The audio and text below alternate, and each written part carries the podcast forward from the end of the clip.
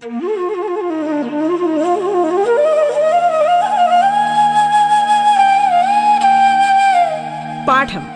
കേട്ടു പഠിക്കാൻ റേഡിയോ കേരളയിലൂടെ.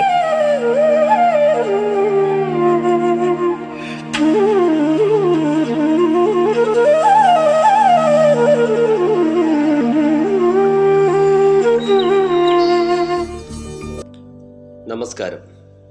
സംസ്ഥാന സർക്കാരിന്റെ ഓൺലൈൻ റേഡിയോ സംരംഭമായ റേഡിയോ കേരളയിൽ അഞ്ചു മുതൽ പത്ത് വരെയുള്ള ക്ലാസ്സുകളിലെ പാഠഭാഗങ്ങൾ വളരെ ലളിതമായി കുട്ടികളിലേക്ക് എത്തിക്കുകയാണ് പാഠം. പാഠത്തിന്റെ ഇന്നത്തെ അധ്യായത്തിൽ ഞാൻ ജയകുമാറാണ് നിങ്ങളോടൊപ്പമുള്ളത്. തിരുവനന്തപുരം ജില്ലയിലെ എം വി എച്ച് എസ് എസിലെ ഗണിതം പഠിപ്പിക്കുന്ന അധ്യാപകനാണ്. ഇന്ന് നമ്മൾ ഒൻപതാം ക്ലാസ്സിലെ വൃത്തങ്ങൾ എന്ന പാഠമാണ് പഠിക്കുന്നത്. വൃത്തത്തെക്കുറിച്ച് ഏഴാം ക്ലാസ്സിൽ നമ്മൾ കുറച്ച് കാര്യങ്ങൾ പഠിച്ചിട്ടുണ്ട്. അപ്പോൾ എന്താണ് വൃത്തം എന്ന് ചോദിച്ചാൽ നമുക്കറിയാം ഒരു പ്രതലത്തിലെ ഒരു നിശ്ചിത ബിന്ദുവിൽ നിന്നും തുല്യ അകലത്തിൽ സ്ഥിതി ചെയ്യുന്ന എല്ലാ ബിന്ദുക്കളും ചേർന്ന രൂപമാണ് വൃത്തം. ഈ നിശ്ചിത ബിന്ദുവിനെയാണ് നമ്മൾ വൃത്തകേന്ദ്രം എന്ന് പറയുന്നത്. അതുപോലെ വൃത്തത്തിലെ ഏതൊരു ബിന്ദുവിൽ നിന്നും വൃത്തകേന്ദ്രത്തിലേക്കുള്ള അകലം തുല്യമാണ്. ഈ അകലമാണ് വൃത്തത്തിന്റെ ആരം? ആരം അറിഞ്ഞാൽ വൃത്തം നിർമ്മിക്കുവാൻ നമുക്കറിയാം. അപ്പോൾ വൃത്തകേന്ദ്രവും കിട്ടുമല്ലോ. എന്നാൽ ഒരു വള ഉപയോഗിച്ച് ഒരു വൃത്തം വരച്ചിരിക്കുന്നു എന്ന് കരുതുക. ഈ വൃത്തത്തിന്റെ കേന്ദ്രം എങ്ങനെയാണ് അടയാളപ്പെടുത്തുക? അതായത് നമുക്ക് കണ്ടുപിടിക്കേണ്ടത് വൃത്തത്തിലെ ഏതെങ്കിലും രണ്ട് ബിന്ദുക്കളിൽ നിന്ന് തുല്യ അകലത്തിലുള്ള ഒരു ബിന്ദുവാണ്. പക്ഷേ അത്തരത്തിലുള്ള അനവധി ബിന്ദുക്കളുണ്ടല്ലോ. അവയിൽ ഒരു ബിന്ദുവായിരിക്കുമല്ലോ കേന്ദ്രം. അതെങ്ങനെയാണ് കണ്ടുപിടിക്കുക? എട്ടാം ക്ലാസ്സിലെ തുല്യ ത്രികോണങ്ങൾ എന്ന പാഠത്തിൽ രണ്ട് ബിന്ദുക്കളിൽ നിന്ന് ഒരേ അകലത്തിലുള്ള ബിന്ദുക്കളെല്ലാം ആ ബിന്ദുക്കൾ യോജിപ്പിക്കുന്ന വര പാദമായ സമപാർശ്വ ത്രികോണങ്ങളുടെ മൂന്നാം മൂലകളിലായിരിക്കുമെന്നും ആ ബിന്ദുക്കളെല്ലാം പാദത്തിന്റെ ലംബ സമഭാജിയിലായിരിക്കുമെന്നും നാം മനസ്സിലാക്കിയിട്ടുണ്ട്. അതായത് നമ്മൾ അന്വേഷിക്കുന്ന ബിന്ദുവായ വൃത്തകേന്ദ്രം. വൃത്തത്തിൽ അടയാളപ്പെടുത്തിയ രണ്ട് ബിന്ദുക്കൾ യോജിപ്പിക്കുന്ന വരയുടെ ലംബ സമഭാജിയിലാണ് എന്ന് കിട്ടും. അതുപോലെ വൃത്തത്തിലെ മറ്റു രണ്ട് ബിന്ദുക്കൾ എടുത്താൽ അവ യോജിപ്പിക്കുന്ന വരയുടെയും ലംബ സമഭാജിയിൽ വൃത്തകേന്ദ്രം ഉണ്ടാകുമല്ലോ. അപ്പോൾ ഈ വരകളുടെ ലംബ സമഭാജികൾ മുറിച്ചു കടക്കുന്ന ബിന്ദുവായിരിക്കും വൃത്തകേന്ദ്രം. അതായത് വൃത്തത്തിലെ ഏത് രണ്ട് ബിന്ദുക്കൾ യോജിപ്പിക്കുന്ന വരയുടെയും ലംബ സമഭാജി വൃത്തകേന്ദ്രത്തിലൂടെ കടന്നു പോകും അല്ലെ? ഒന്നുകൂടെ പറയാം. വൃത്തത്തിലെ ഏത് രണ്ട് ബിന്ദുക്കൾ യോജിപ്പിക്കുന്ന വരയുടെയും ലംബ സമഭാജി വൃത്തകേന്ദ്രത്തിലൂടെ കടന്നു പോകും ഇനി വൃത്തത്തിലെ രണ്ട് ബിന്ദുക്കൾ യോജിപ്പിക്കുന്ന വരയ്ക്ക് പൊതുവായി ഞാൻ കോഡ് എന്നാണ് പറയുക. കോഡ് ഇംഗ്ലീഷ് വാക്കാണ്. ഇനി മുകളിൽ സൂചിപ്പിച്ച തത്വം ഇങ്ങനെ പറയാം. വൃത്തത്തിലെ ഏതു ഞാണിന്റെയും ലംബ സമഭാജി വൃത്തകേന്ദ്രത്തിലൂടെ കടന്നു പോകും നമുക്ക് ഏറ്റവും ചുരുക്കി ഇങ്ങനെ പറയാം. വൃത്തത്തിലെ ഏതു ഞാണിന്റെയും ലംബ സമഭാജി വൃത്തകേന്ദ്രത്തിലൂടെ കടന്നു പോകും ഇനി ഒരു വൃത്തമോ വൃത്തഭാഗമോ തന്നിരുന്നാൽ കേന്ദ്രം കണ്ടുപിടിക്കാമല്ലോ. എന്തു ചെയ്താൽ മതി? രണ്ട് ഞാണുകൾ വരച്ച് അവയുടെ ലംബ സമഭാജികൾ വരച്ചാൽ മതി അല്ലേ? അതായത് ഈ ഞാണുകളുടെ ലംബ സമഭാജികൾ കൂട്ടിമുട്ടുന്ന പൊതുവായ ബിന്ദുവായിരിക്കും വൃത്ത കേന്ദ്രം. കാരണം ഈ രണ്ട് ഞാണുകളുടെയും ലംബ സമഭാജി വൃത്തകേന്ദ്രത്തിലൂടെ കടന്നു പോകും അപ്പോൾ ആ രണ്ട് ഞാണുകളുടെയും ലംബ സമഭാജികൾ കടന്നു പോകുന്ന പൊതുവായ ബിന്ദു വൃത്ത കേന്ദ്രമായിരിക്കും. ഒരു സമപാർശ്വ ത്രികോണത്തിന്റെ ഏറ്റവും പ്രധാനപ്പെട്ട പ്രത്യേകത. അതിന്റെ തുല്യവശങ്ങൾ ചേരുന്ന മൂലയിൽ നിന്ന് എതിർവശത്തേക്ക് വരയ്ക്കുന്ന ലംബം ആ വശത്തെ സമഭാഗം ചെയ്യുന്നു എന്നതാണ്. അതായത് എതിർവശം എന്ന് പറയുന്നത് ഇവിടെ പാദമാണ്. ഒന്നുകൂടെ ഓർമ്മിക്കുക ഒരു സമപാർശ്വ ത്രികോണത്തിന്റെ ഏറ്റവും പ്രധാനപ്പെട്ട പ്രത്യേകത അതിന്റെ തുല്യവശങ്ങൾ ചേരുന്ന മൂലയിൽ നിന്ന് എതിർവശത്തേക്ക് വരയ്ക്കുന്ന ലംബം ആ വശത്തെ സമഭാഗം ചെയ്യുന്നു എന്നതാണ്. അഥവാ മൂന്നാമൂലയും പാദത്തിന്റെ മധ്യബിന്ദുവും യോജിപ്പിക്കുന്ന വര പാദത്തിന് ലംബമാണ് എന്ന്. അല്ലെങ്കിൽ പാദത്തിന്റെ ലംബ സമഭാജിയിലാണ് മൂന്നാം മൂല എന്നോ പറയാം. പാദത്തിന്റെ ലംബ സമഭാജിയിലാണ് മൂന്നാം മൂല എന്നോ പറയാം. അപ്പൊ നമ്മളിവിടെ അവസാനം സൂചിപ്പിച്ച തത്വത്തിൽ പാദം വൃത്തത്തിലെ ഒരു ഞാണും മൂന്നാമത്തെ മൂല വൃത്തകേന്ദ്രവുമായി എടുത്താൽ മുകളിൽ പറഞ്ഞ തത്വമായി അല്ലേ?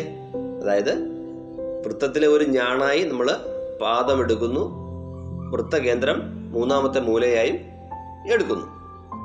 എങ്കിൽ ആദ്യം പറഞ്ഞ രണ്ട് ത്രികോണ തത്വങ്ങൾ ചുവടെ സൂചിപ്പിക്കുന്നത് പോലെ വൃത്ത തത്വങ്ങളായി മാറ്റാം. അപ്പോൾ ത്രികോണ തത്വങ്ങളുടെ സഹായത്തോടെ നമ്മൾ ഈ വൃത്തതത്വങ്ങളിലേക്ക് എത്തിച്ചേരുന്നു. വൃത്തകേന്ദ്രത്തിൽ നിന്നും ഉള്ള ലംബം ഞാണിനെ സമഭാഗം ചെയ്യുന്നു. ഒന്നുകൂടെ പറയാം.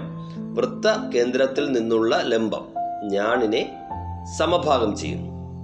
ഇനി ഒരെണ്ണം കൂടെ ഉണ്ട്. ഏതാണ്? വൃത്തകേന്ദ്രവും ഞാണിന്റെ മധ്യബിന്ദുവും യോജിപ്പിക്കുന്ന വര ഞാണിന് ലംബമാണ്. ഇങ്ങനെയും നമുക്ക് ആ തത്വത്തെ വിശദീകരിക്കാം. ഇനി വൃത്തത്തിനുള്ളിൽ ഒരു സമഭുജ ത്രികോണം വരയ്ക്കണം. എങ്ങനെ വരയ്ക്കാം എന്ന് ആലോചിച്ചാലോ. അപ്പൊ നമ്മൾ ഈ തത്വങ്ങൾ പഠിച്ചു. പ്രധാനപ്പെട്ട ഒരു തത്വമാണത്. വൃത്തകേന്ദ്രത്തിൽ നിന്നുള്ള ലംബം ഞാണിനെ സമഭാഗം ചെയ്യുന്നു. അതിനെ നമുക്ക് ഒന്നുകൂടെ മാറ്റി പറഞ്ഞാൽ വൃത്തകേന്ദ്രവും ഞാണിന്റെ മധ്യബിന്ദുവും യോജിപ്പിക്കുന്ന വര ഞാണിന് ലംബമാണ്.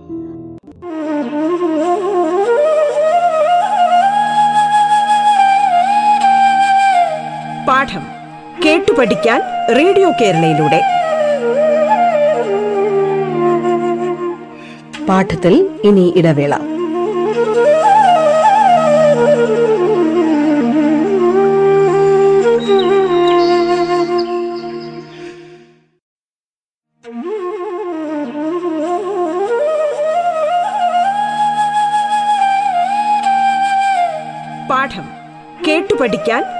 റേഡിയോ കേരളയിലൂടെ. തുടർന്ന് കേൾക്കാം പാഠം.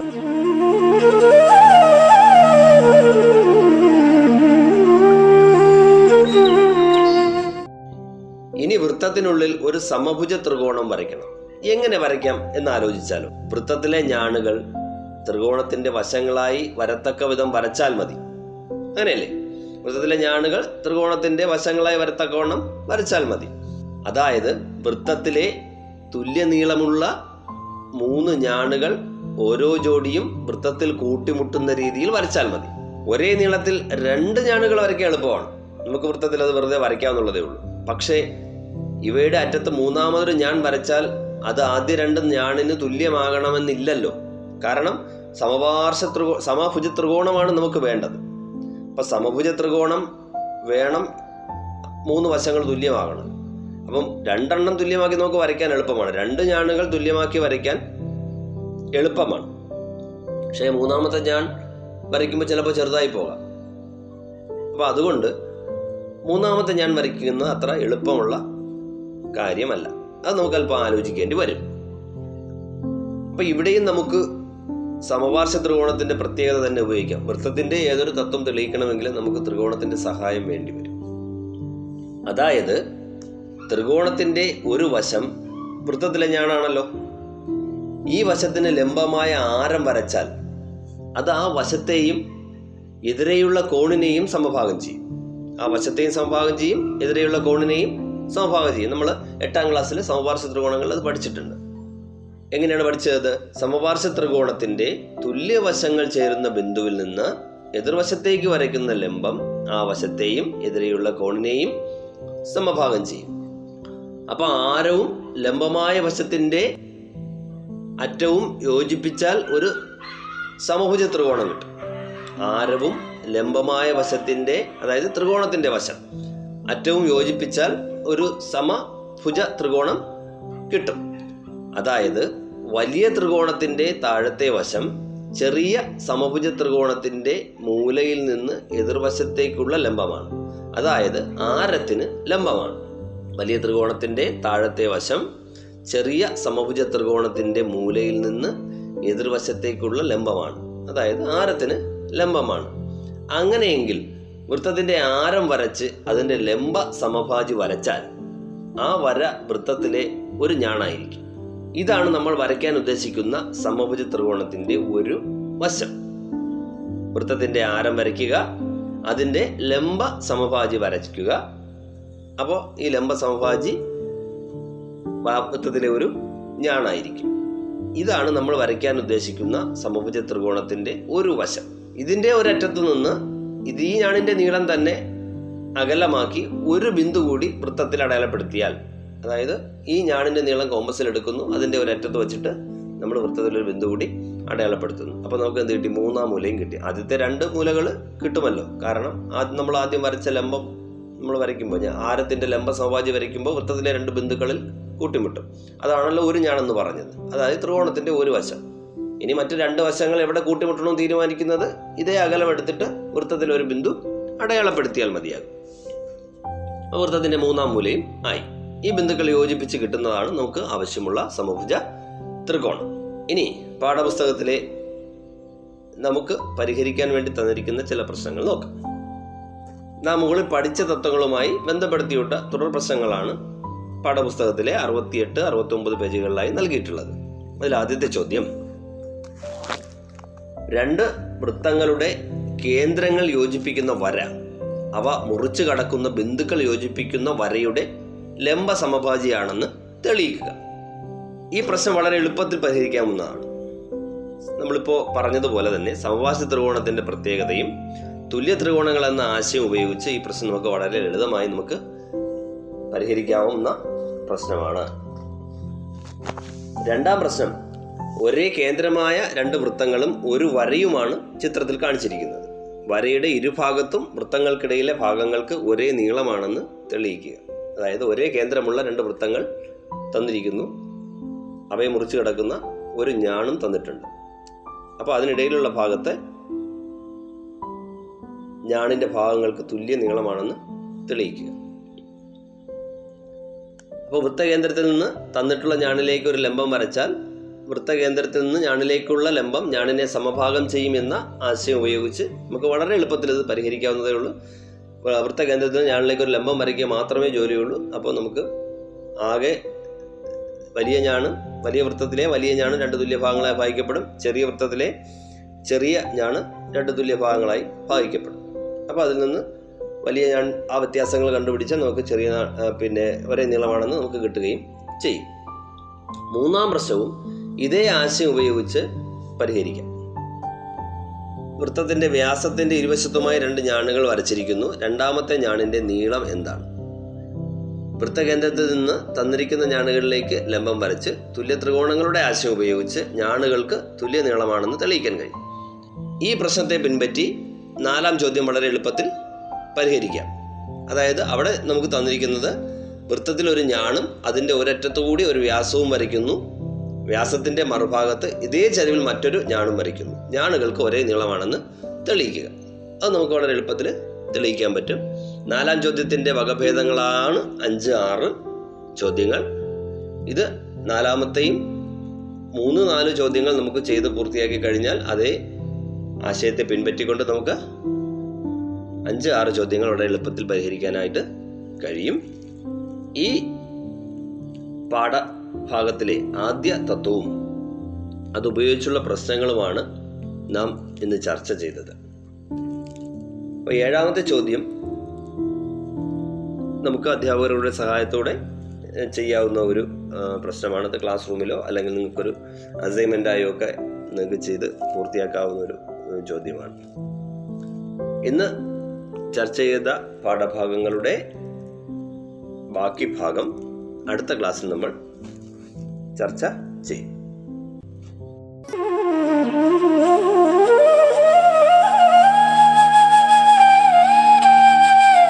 പാഠം കേട്ടു പഠിക്കാൻ റേഡിയോ കേരളയിലൂടെ. പാഠത്തിന്റെ ഇന്നത്തെ അധ്യായം പൂർണമാകുന്നു. ഇനി അടുത്ത ദിവസം കേൾക്കാം. നമസ്കാരം.